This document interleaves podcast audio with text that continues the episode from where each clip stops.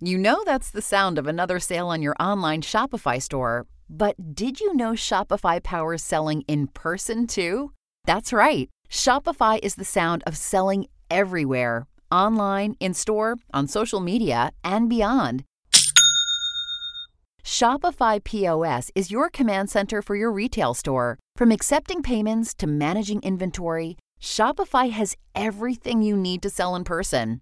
With Shopify, you get a powerhouse selling partner that effortlessly unites your in person and online sales into one source of truth. Track every sale across your business in one place and know exactly what's in stock. Connect with customers in line and online. Shopify helps you drive store traffic with plug and play tools built for marketing campaigns from TikTok to Instagram and beyond. Get hardware that fits your business. Take payments by smartphone, transform your tablet into a point of sale system, or use Shopify's POS Go mobile device for a battle tested solution. Plus, Shopify's award winning help is there to support your success every step of the way. Do retail right with Shopify. Sign up for a $1 per month trial period at shopify.com slash crimes, all lowercase. Go to shopify.com slash crimes to take your retail business to the next level today. Shopify.com slash crimes.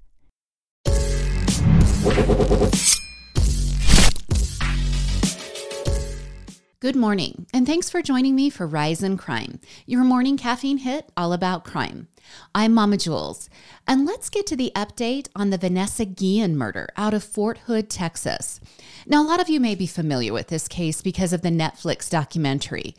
Well, some justice has been served in this case with the sentencing of the woman who aided in killing Vanessa. So let's get to the details behind the murder. Vanessa was a 20 year old described as courageous by her family. From an early age, she wanted to serve in the military, and she enlisted at age 18 despite her mother having reservations about how the military is operated. She was a trained weapons mechanic who was lucky enough to be stationed near her family in Texas, which meant she saw her family nearly every weekend. Well, because of this, her family was very aware of her emotional health while serving her country. She had told her mother that she was struggling on base. Her dream of serving in the Army had become stained by what her mother calls sexual harassment. Her mother says Vanessa was trying to power through the issues, but she had begun having difficulty sleeping and just in general was not thriving in her environment. And it seemed that Vanessa wasn't the only soldier struggling with this particular base. Fort Hood had a tainted history with soldiers going missing, committing suicide, and experiencing sexual and physical harassment. Well, at this time, it was April of 2020, and COVID 19 was causing statewide lockdowns across America. Fort Hood was no exception, but Vanessa was called into the base to work anyway. She reported early that day to the Regimental Engineer Squadron headquarters, which is basically the storage and maintenance facility for weapons and arms at Fort Hood. She had texted friends and family that morning, but by late that evening, family was getting concerned that she had not responded to any texts or phone calls. At 9 p.m., Vanessa's family alerted Fort Hood officials that Vanessa was not responding. They were told that she had not been seen since lunchtime on the base. The next day, Fort Hood Military Police issued a be on the lookout for Vanessa to law enforcement agencies throughout Bell County. Now, it was discovered that Vanessa's car keys, her barracks room key, an ID card, and a wallet were left in the armory, which was very unusual for Vanessa. Friends and family said the detail oriented and driven woman would never leave her personal items behind. Eventually, the military admitted that Vanessa had left the arms room where she was working to go to a different arms area that was controlled by specialist Aaron Robinson. See, she needed to confirm serial numbers for some specific weapons and equipment, which is why she visited the controlled arms area. But after that point, Vanessa is not seen again. Now, days go by, and there is still no sign of Vanessa. Her family is distraught and frustrated with the information and efforts provided by military authorities. Her family decided to start a social media campaign just to bring awareness to their missing sister and friend and daughter. Six days after Vanessa goes missing, Fort Hood authorities, according to USA Today, do finally speak with Specialist Robinson, who seems to be the last person to have had contact with Vanessa. Now, Specialist Robinson claims he left the base after his shift on the day Vanessa disappeared and he returned to his residence that shared with his girlfriend, Cecily Aguilar. Now, he claims he didn't leave his home all night except for when he returned to the post at 6:30 p.m. to sign on to a government computer in order to enroll in some sort of training. Well, as the days turned into weeks and there is still no sign of Vanessa, the family, with the help of lawyers, launched their own investigation and search parties.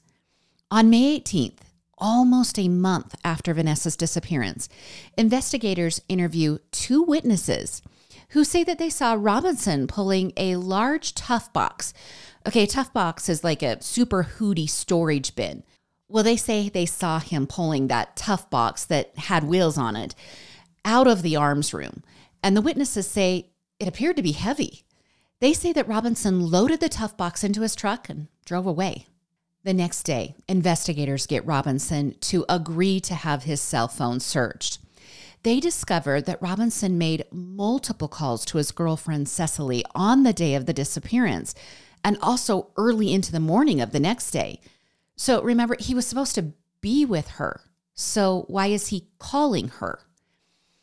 Finally, Nearly two months after Vanessa is last seen, Fort Hood authorities make a social media post asking for the public's help in finding Vanessa.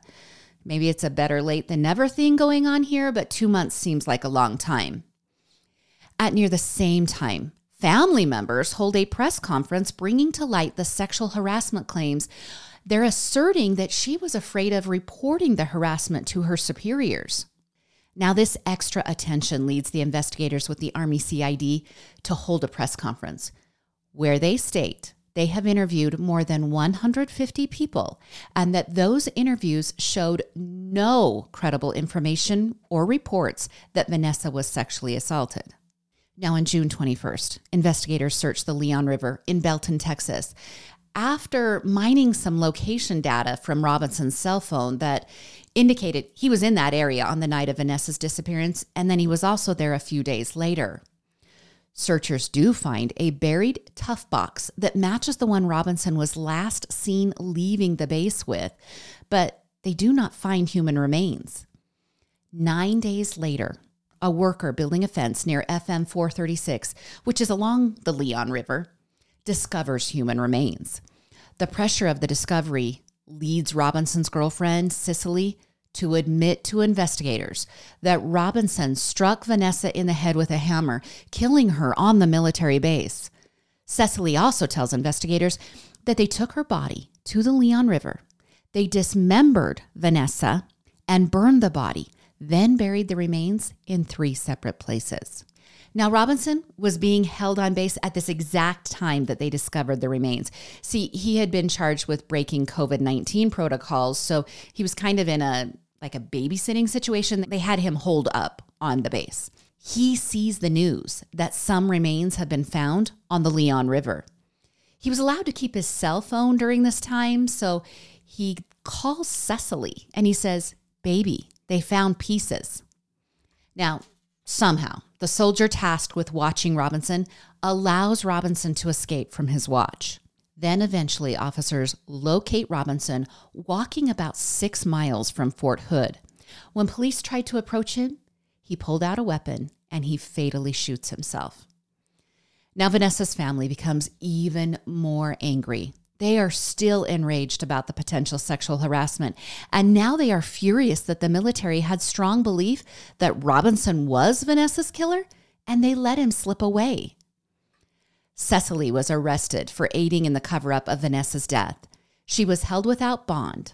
Then, five months later, Cecily waives her right to a trial in the murder of Vanessa, and she pleads guilty to a single count of accessory after the fact and three counts of making a false statement. All right, everything I just shared. That brings us to Cecily's sentencing hearing on Monday. Now, disturbing new details revealed on Monday that investigators said a witness who talked with Cecily claims that Cecily told the witness that Robinson had sexual intercourse with Vanessa after he had bludgeoned her with a hammer. Further testimony showed that Cecily, despite having a troubled childhood that included her mother abandoning her, the testimony decided she was fit for trial and she was of sound mind in the decisions that she made while dismembering the body with Robinson.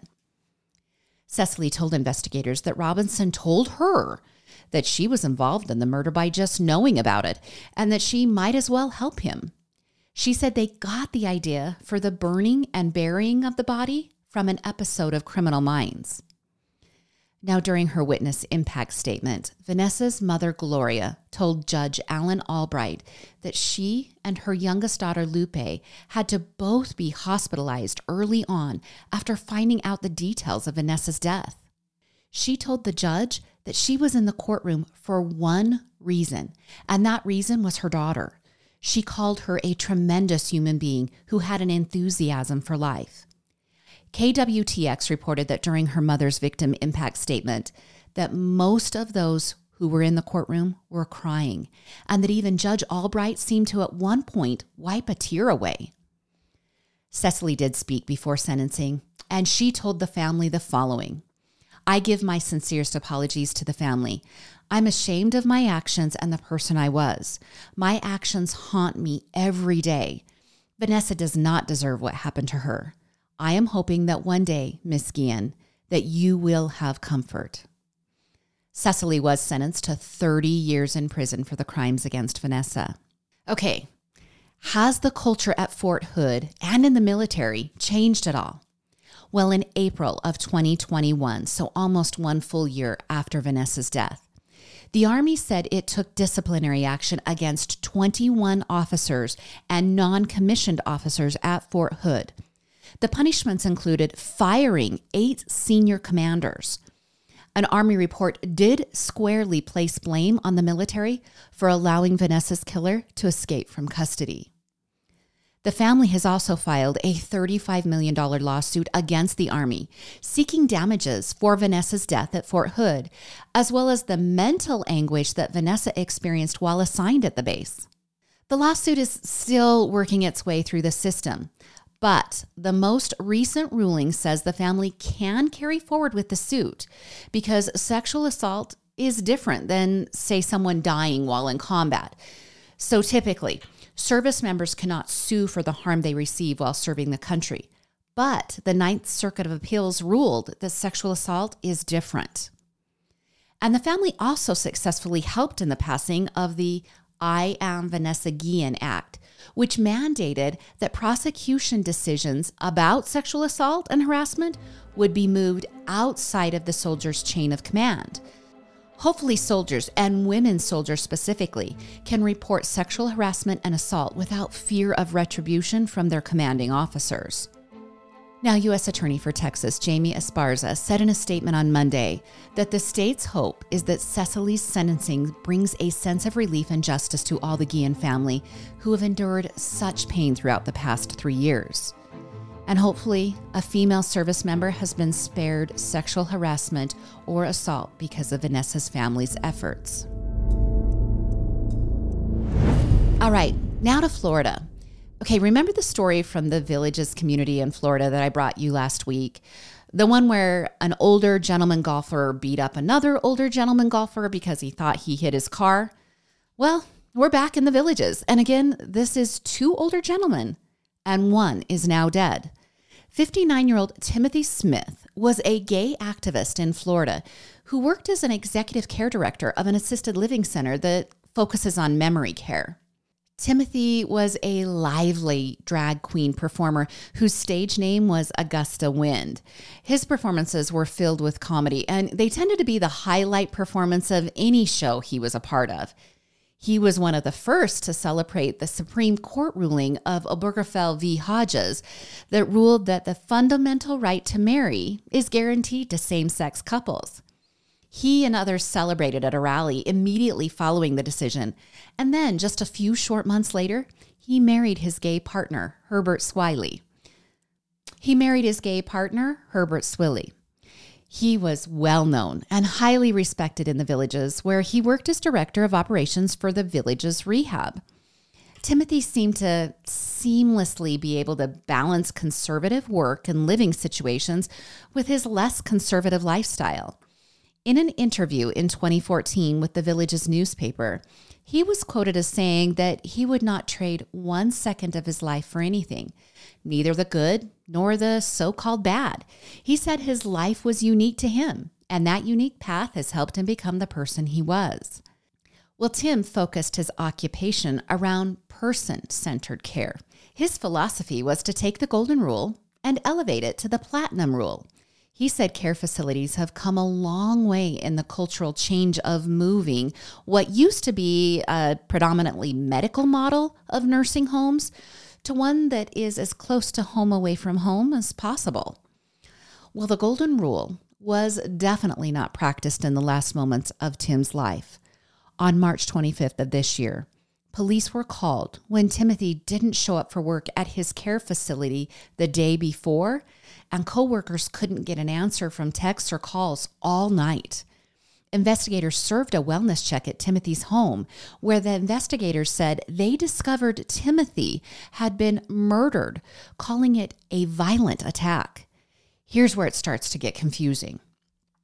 Shortly after the discovery, his husband Herbert, who didn't report him missing, shared the devastating news of Timothy's death on social media, telling his followers that his dearest friend and partner had died.